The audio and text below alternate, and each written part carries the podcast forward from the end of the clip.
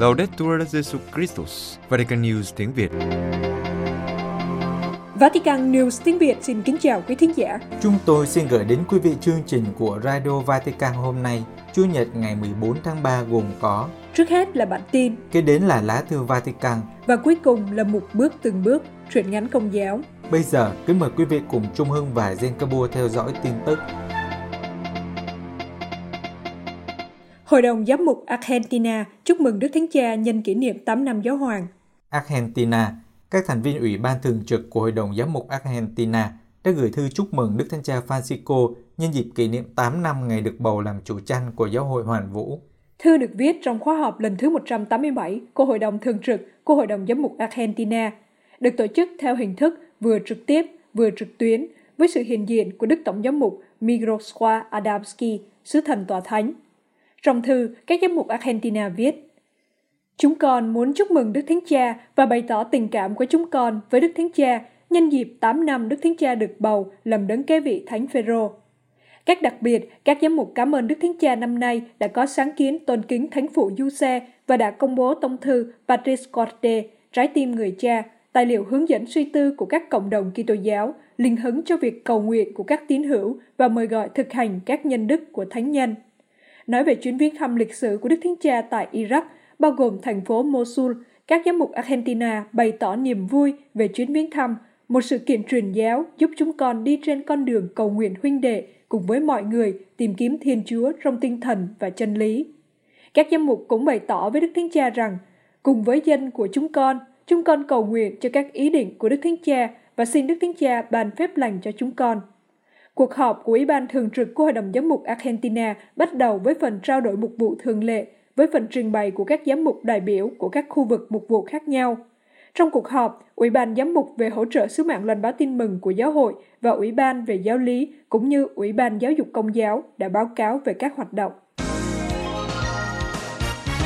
Sư điệp của các giám mục châu Mỹ Latin nhân 8 năm giáo hoàng của Đức Thánh Cha Francisco. Châu Mỹ Latin Nhân dịp 8 năm Đức Thánh Cha Francisco được bầu làm chủ tranh giáo hội Hoàn Vũ, các giám mục châu Mỹ Latin đã gửi một sứ điệp cảm ơn Ngài về 8 năm giáo hoàng được sống với niềm vui tin mừng, cảm ơn những cử chỉ và lời nói khích lệ và hướng dẫn của Ngài. Trong sứ điệp, các giám mục châu Mỹ Latin nhấn mạnh đến những điểm then chốt trong giáo huấn của Đức Thánh Cha và bày tỏ biết ơn Ngài về sự khích lệ trở thành các môn đệ truyền giáo, về giáo hội đi ra, từ bỏ các đặc quyền và đi đến các vùng ngoại biên của cuộc sống như Chúa Giêsu thành Nazareth đã làm. Các giám mục nhắc đến tin vui vào ngày 13 tháng 3 năm 2013, ngày Đức Hồng Y Bergoglio được bầu làm giáo hoàng kế vị Đức Biển Đức 16. Các ngài viết, Cảm ơn Đức Thánh Cha đã trở thành người đầu tiên giữa chúng con, trở thành mục tử có mùi chiên, người hành hương của hòa bình. Mỗi ngày, bằng những cử chỉ và lời nói, Đức Thánh Cha khuyến khích chúng con làm cho nước Chúa hiện diện trong các dân tộc của chúng con, đặc biệt là giữa những người nghèo khổ nhất. Sư điệp viết tiếp, chúng con biết rõ rằng giữa những bất bình đẳng và bất công mà lục địa chúng con phải gánh chịu, nhưng giáo hội luôn được đổi mới. Chúng con phải thực hiện lời kêu gọi hoán cải không ngừng để thực hiện những ước mơ mà Đức Thánh Cha đã trao cho chúng con ở Querida, Amazonia, miền Amazon yêu quý, làm cho giáo hội mỗi ngày càng giống người Samari nhân hậu, hiệp hành, tham gia và trên hết là phục vụ dân Chúa. Một giáo hội luôn sẵn sàng chữa lành vết thương như một bệnh viện giã chiến giữa những người di cư, những người mất nhà cửa, những người bị bạo lực, những nạn buôn người và những người dễ bị tổn thương nhất, những người bị từ chối các quyền cơ bản, cụ thể là về sức khỏe, việc làm, nhà ở và giáo dục. Các giám mục châu Mỹ Latin cảm ơn Đức Thánh Cha Francisco đã dạy họ trở thành một giáo hội nghèo cho người nghèo, dấn thân phát triển con người toàn diện, bảo vệ sự sống và chăm sóc ngôi nhà chung. Các ngài nhấn mạnh, với tư cách là giám mục Roma, Đức Thánh Cha đã đặt ưu tiên quan tâm đến tình huynh đệ và tình bạn, và một cách đặc biệt mời gọi chúng con quan tâm đến những người trẻ và người già, phụ nữ và trẻ em, các nhóm thiểu số bản địa bị loại trừ và làm cho biến mất bởi một nền kinh tế giết chết.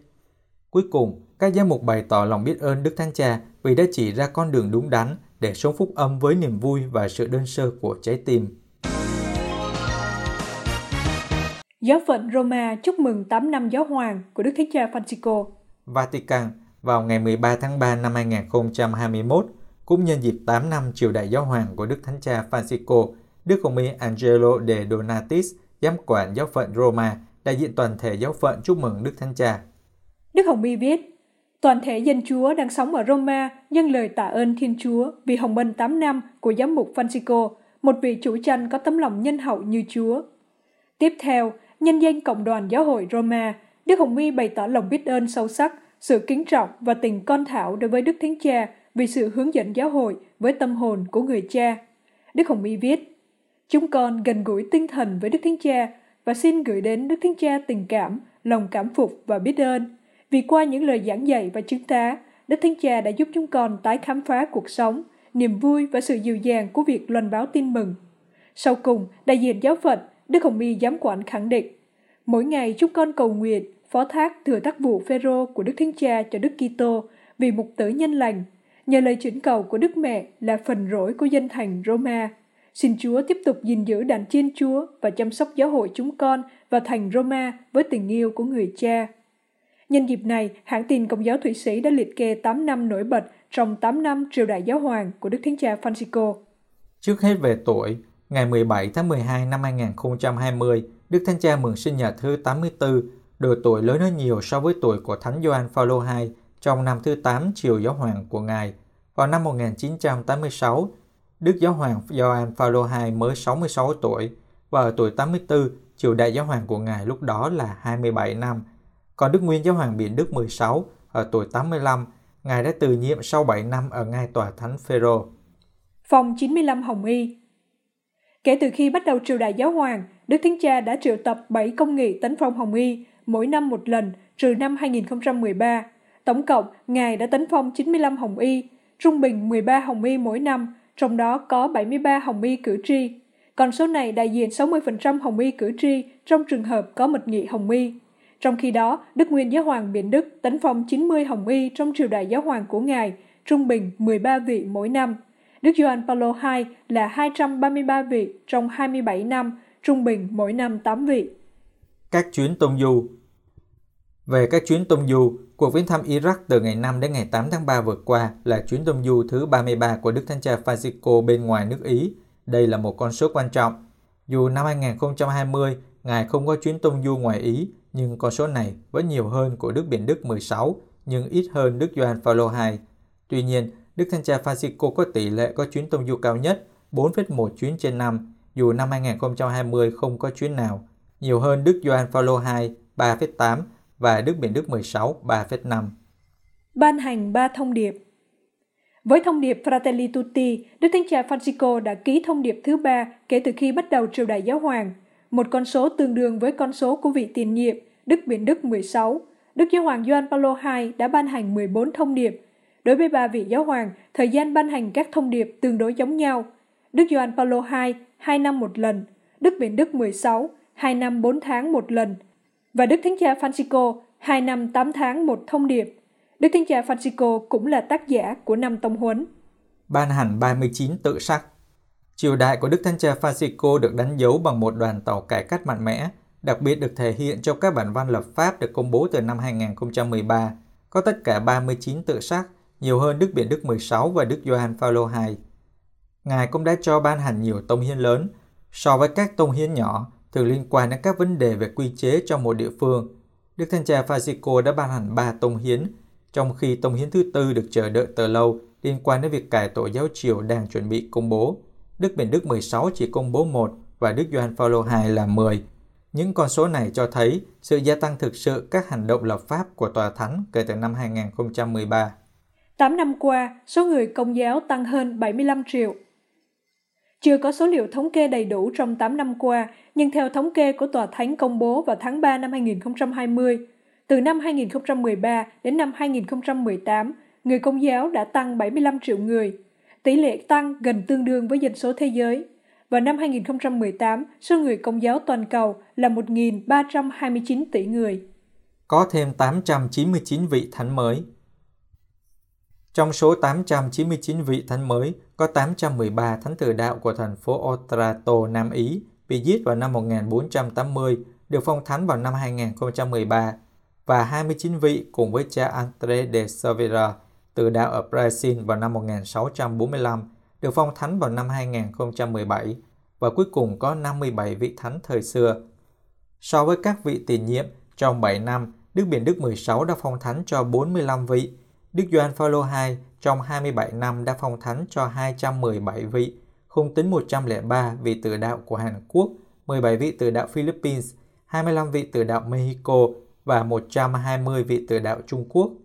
Nếu không tính các nhóm, Đức Gioan Phaolô II và Đức Thánh Cha Francisco đã phong thánh cho khoảng 7 vị thánh mỗi năm, nhiều hơn Đức Biển Đức 16, 6,5.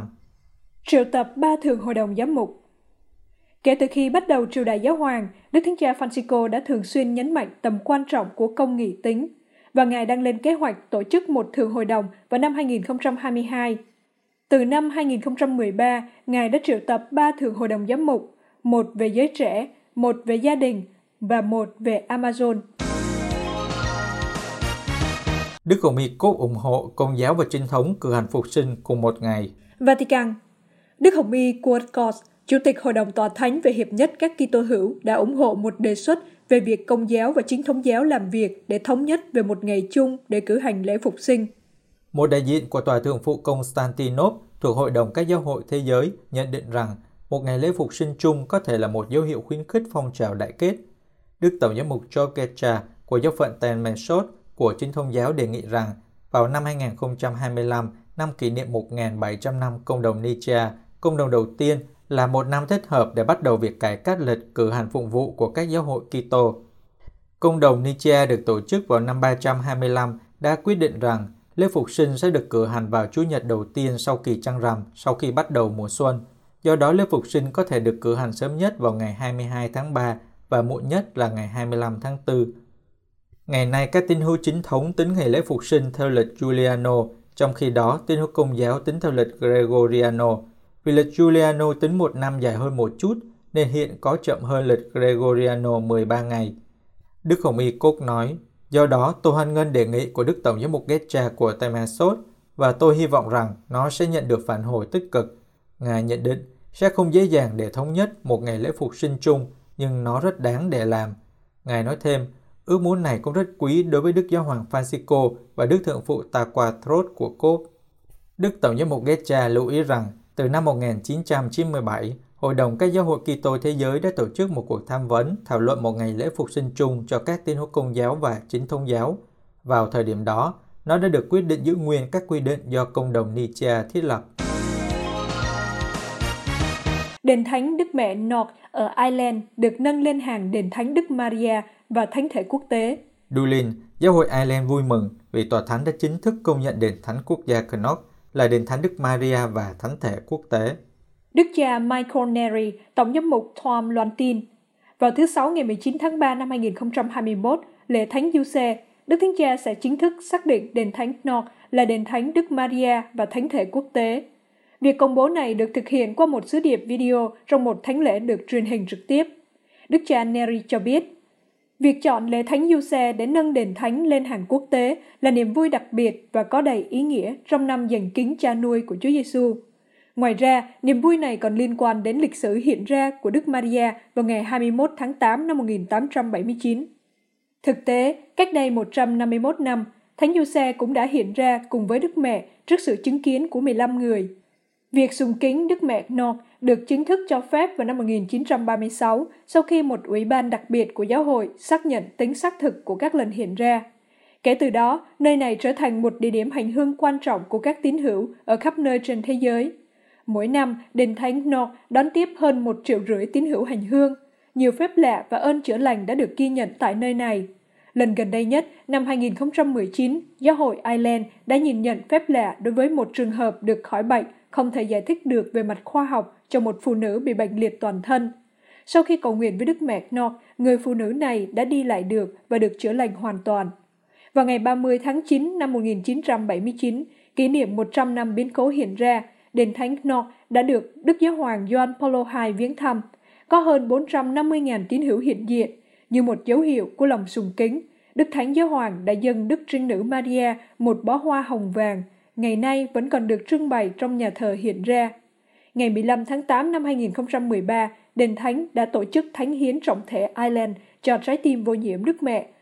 Và dịp gần đây nhất, Đền Thánh đã được Đức Thánh Cha Francisco viếng thăm vào ngày 26 tháng 8 năm 2018 nhân dịp Đại hội Gia đình Thế giới ở Dublin.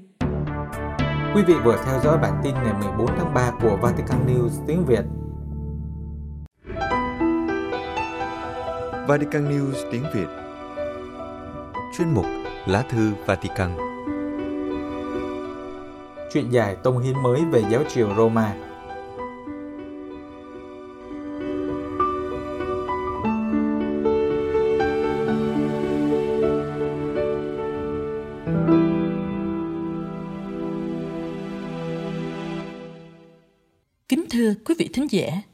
Nhật hôm nay 14 tháng 3 là ngày đầu tiên trong năm thứ 9 triều đại giáo hoàng của Đức Thánh Cha Francisco.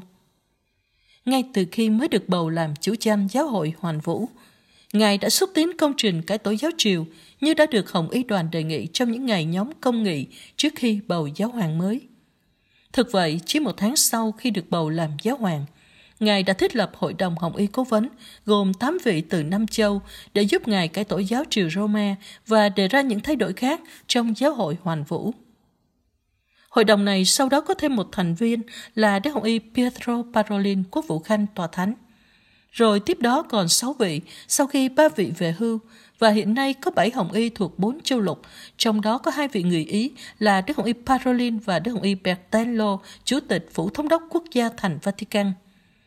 Một vị Nam Mỹ là Đức Hồng Y Oscar Rodriguez Maradiaga, người Honduras, cũng là điều hợp viên của Hội đồng Hồng Y Cố vấn.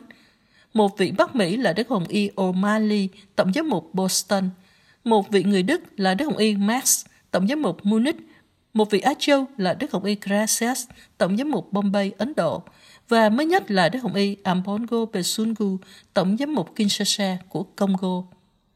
Hội đồng Hồng Y Cố vấn đã nhóm họp được 34 khóa trong 8 năm và đã giúp Đức Thánh Cha cải tổ nhiều cơ quan tòa thánh, đồng thời hệ thống hóa đường hướng cải tổ ấy trong dự thảo tông hiến mới về giáo triều với tựa đề tạm thời là Predicate Evangelium, các con hãy loan báo tin mừng.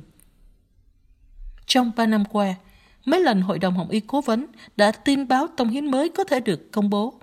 Lần đầu tiên vào năm 2018 rồi sau đó dự kiến vào tháng 6 năm 2019. Nhưng rồi con đường có nhiều chướng ngại cần vượt qua. Và nhiều người dự đoán văn kiện quan trọng này sẽ được công bố vào dịp lễ kính thánh Phêrô và Phaolô 29 tháng 6 năm 2020. Nhưng đại dịch COVID-19 đã làm thay đổi chương trình.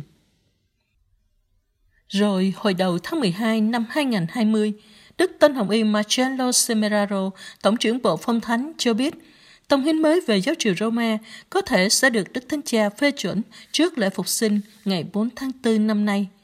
Đức Hồng Y nguyên là giám mục giáo phận Albano vùng phụ cận Roma và từng làm tổng thư ký của Hội đồng các Hồng Y cố vấn của Đức Thánh Cha trong 7 năm trời, từ đầu cho đến ngày 15 tháng 10 năm ngoái thì được thăng Hồng Y. Trong cuộc phỏng vấn dành cho trang mạng Vida Nueva, đời sống mới, truyền đi ngày 4 tháng 12 năm ngoái ở Tây Ban Nha, Đức Tân Hồng Y Semeraro cho biết văn bản mới của dự thảo thông hiến đã được sửa đổi tới 70%, nhấn mạnh chiều kích truyền giáo của giáo hội và đặc biệt quan tâm tới sự tán quyền về địa phương. Tuy nhiên, điều báo trước của Đức Hồng Y Semeraro đã không diễn ra được vì nhiều lý do, trong đó có tình trạng đại dịch Đức Hồng Y Rodriguez Maradiaga, dòng Đông Bosco, Tổng giám mục Tegucigalpa, Honduras, điều hợp viên của Hội đồng Hồng Y Cố vấn, đã bị COVID-19 và được đưa vào nhà thương điều trị từ ngày 3 đến 18 tháng 2 vừa qua, nên khóa họp thứ dự kiến trong tháng đó đã bị hủy bỏ và cho đến nay chưa thấy phòng báo chí tòa thánh thông cáo thời điểm của khóa họp tới đây, vì cũng phải đợi Đức Hồng Y điều hợp viên hoàn toàn bình phục và chờ cho tình hình đại dịch sáng sủa hơn. Theo báo trực tuyến Vida Nueva truyền đi từ Tây Ban Nha ngày 5 tháng 3 vừa qua, cũng có một lý do khác làm cho việc công bố tông hiến mới về giáo triều Roma bị trì hoãn. Đó là khúc mắc. Giáo triều Roma hiện hữu là để phục vụ tất cả các giám mục của giáo hội hay chỉ phục vụ một mình Đức Thánh Cha mà thôi? Trong Hội đồng Hồng Y, câu trả lời là giáo triều để phục vụ tất cả các giám mục trong giáo hội. Nhưng những người làm việc từ lâu tại tòa thánh nhìn một cách khác và nói rằng giáo triều Roma phục vụ giáo hội hoàn vũ vì phục vụ Đức Giáo Hoàng. Đang khác, về phương diện thực tế, các bộ, các cơ quan trung ương tòa thánh không thể nào trả lời cho hơn 5.000 giám mục trên thế giới. Giáo triều Roma là một cơ chế phát xuất từ quyền tối thượng của giám mục Roma và đáp ứng một đòi hỏi thực hành. Trong thời gian qua, dự thảo tông hiến Các con hãy loan báo tin mừng đã được gửi đi tham khảo rộng rãi ý kiến của các hội đồng giám mục, các công nghị của các giáo hội công giáo Đông Phương, các đại học công giáo và cả các hồng y về hưu tại Tòa Thánh.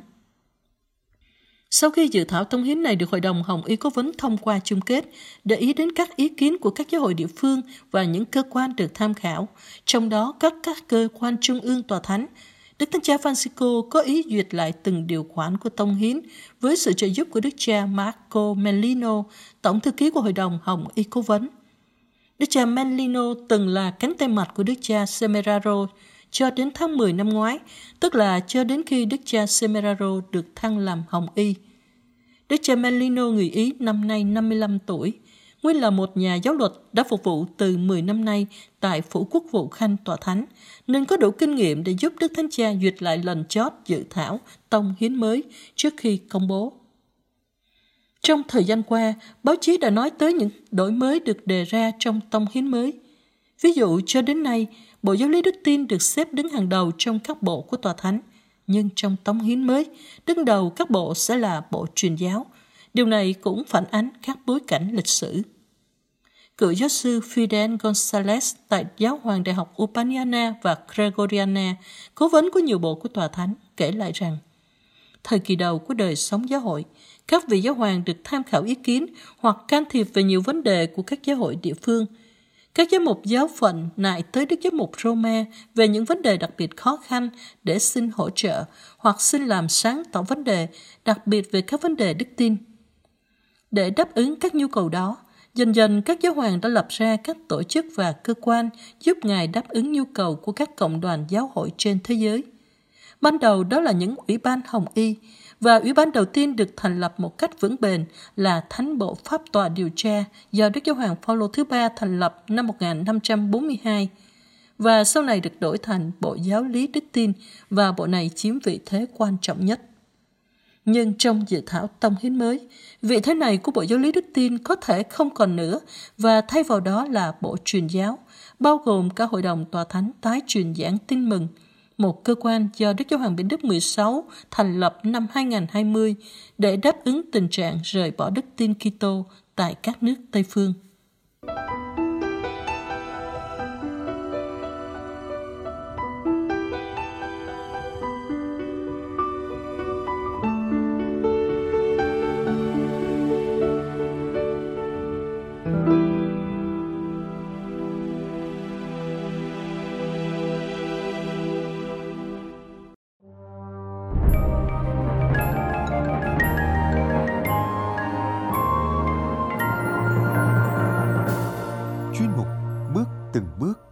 Ngắn nhà đạo của Vatican News tiếng Việt.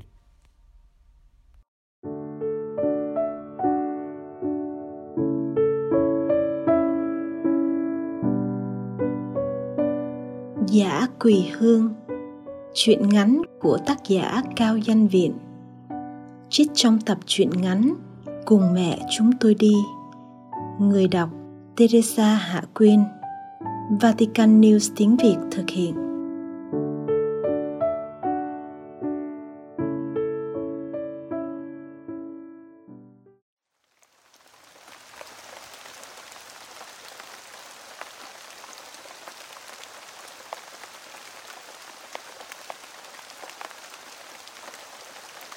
Cơn mưa chiều đổ vội, trời tháng 8 là vậy, cứ muốn mưa là ì ầm đổ nước. Chẳng có mây giăng hay gió thổi báo trước, mưa càng lúc càng lớn hạt, đường phố đang nhộn nhịp bỗng vắng tanh. Mưa chìm trong mưa. Còn mén nép mình trong cái dù gần bên tủ thuốc của ông Tư. Run lập cập vừa đưa mắt nhìn trời mưa vừa nhìn sắp vé số trên tay. Đã hơn 2 giờ chiều rồi. Nó thấp thỏm nhìn trời, nửa muốn đi bán cho hết chỗ vé còn lại, nửa e ngại cơn mưa chiều đang hồi lớn như chút nước. Gương mặt con bé trông thật tội nghiệp. Nó không còn ngây thơ như mọi lúc, mà cái mặt nó mỗi lúc một lộ rõ nét âu lo. Như đã quyết định, nó nói với ông tư. Ông tư ơi cho con xin một cái bọc ni lông được không ạ? À? Ông Tư kiếm trong học tủ một hồi rồi mới lên tiếng. Mày quá, còn đúng một cái. Tao bán thuốc lá đâu có lấy bọc làm chi. Mà mày định đội mưa đi bán hả mén? Mua cái áo mưa mà đi con, không bệnh chết. Dạ, con cảm ơn ông Tư. Con mén nó nói lời cảm ơn cho ông Tư vui lòng, chứ nó có mua áo mưa đâu. Nó chộp lấy cái bọc ni lông, nó đưa sắp vé số vào, nó ép kỹ miệng bọc lại, rồi băng mình trong cơn mưa chiều nghiệt ngã. Tiếng của nó hòa trong tiếng mưa. Vé số đây! Ông Tư nhìn con bé, lắc đầu thương hại. Ông chép miệng một cái thiệt to. Chi mà tội quá. Thấy con mén chịu thương chịu khó mà ông Tư thương. Chứ hoàn cảnh của ông có gì sáng sủa hơn nó đâu. Được cái, ông tư chỉ lo cho một cái thân già của ông thôi. Chứ con mén thì lại còn phải lo cho em của nó nữa. Cha mẹ nó mất trong một tai nạn. Nó là chị lớn trong nhà. Nó phải lo cho em cái ăn, cái học bằng cái nghề bán vé số.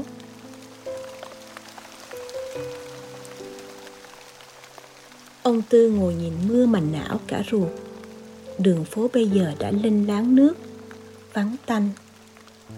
Những chiếc xe khách kín cửa chạy qua đông đưa cái gạt nước, bóp còi tin tin và xé nước văng tung tóe hai bên. Liếc nhìn đồng hồ, đã thấy hơn 3 giờ chiều. Ông tư chợt thấy lo buồn xuống sang.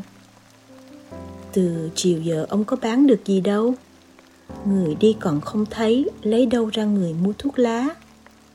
Họa hoàng có vài người mắc mưa ghé lại xin ông chút lửa mồi thuốc cho đỡ lạnh.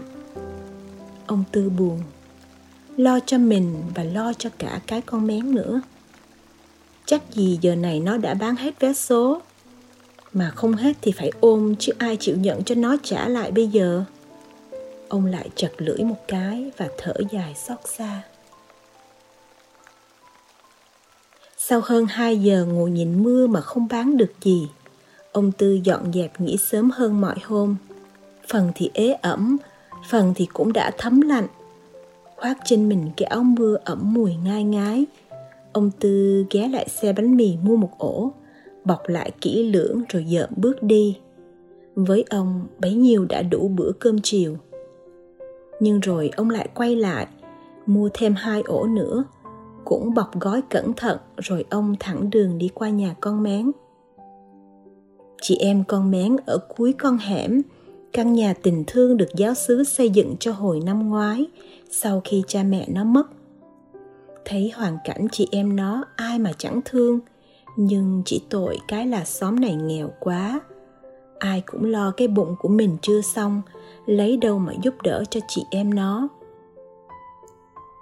ông tư đứng trước cửa nhà mà gọi con mén ý ới.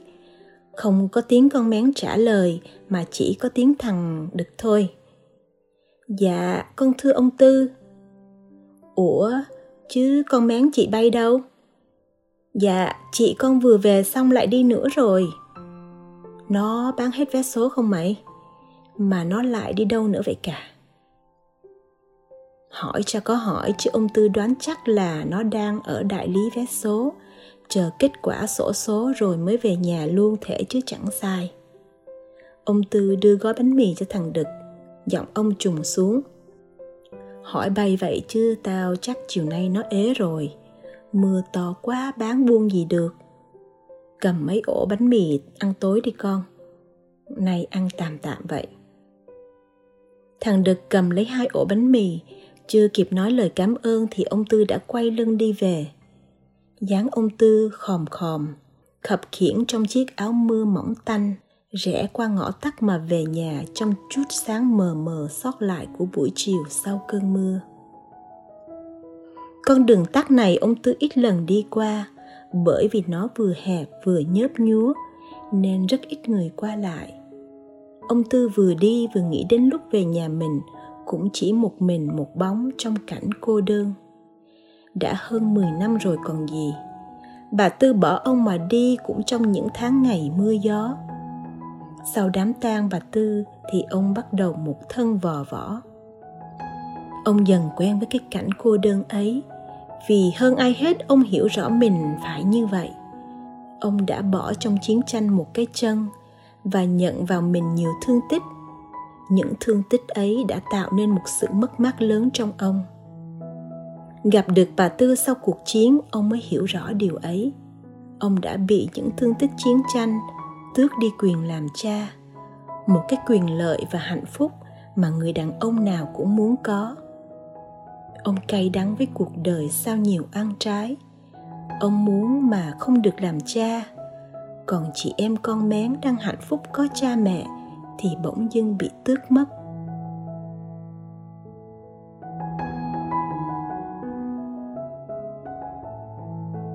Bà hai ăn cơm cho nóng đi. Chiều nay con về trễ nên bà chịu khó ăn cơm hộp vậy. Tiếng ai nghe quen quen, y như tiếng con mén.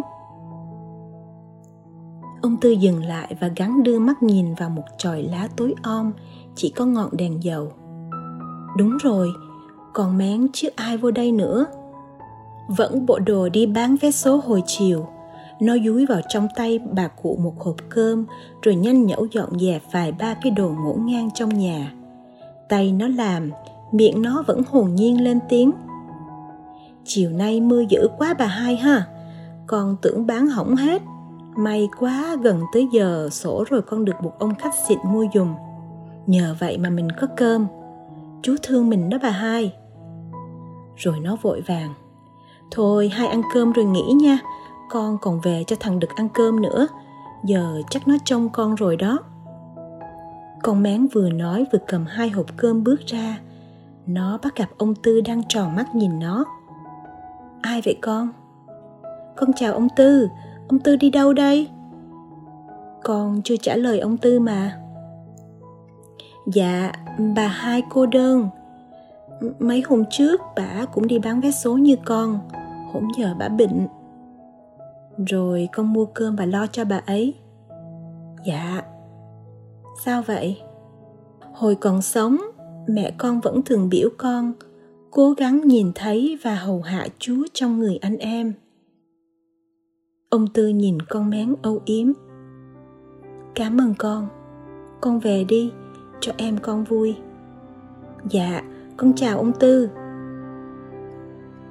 Cái bóng con mén khuất dần trong ngõ vắng, rồi ông tư mới chịu về.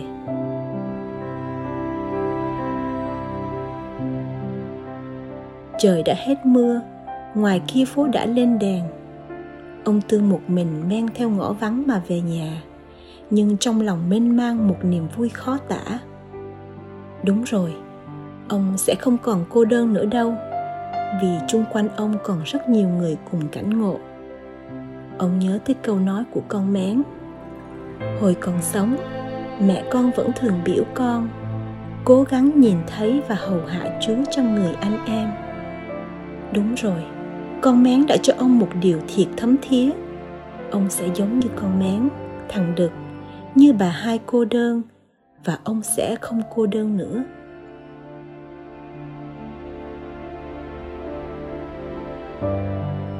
Cơn mưa chiều đã qua và cũng đã hết lạnh.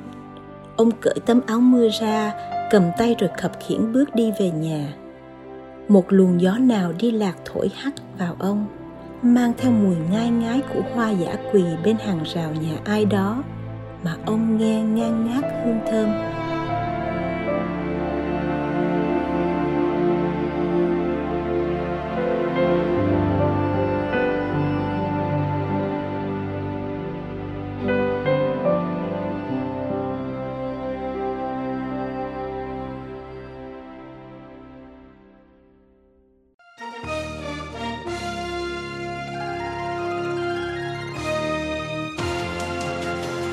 Cảm ơn quý vị đã chú ý lắng nghe chương trình Radio Vatican của Vatican News tiếng Việt.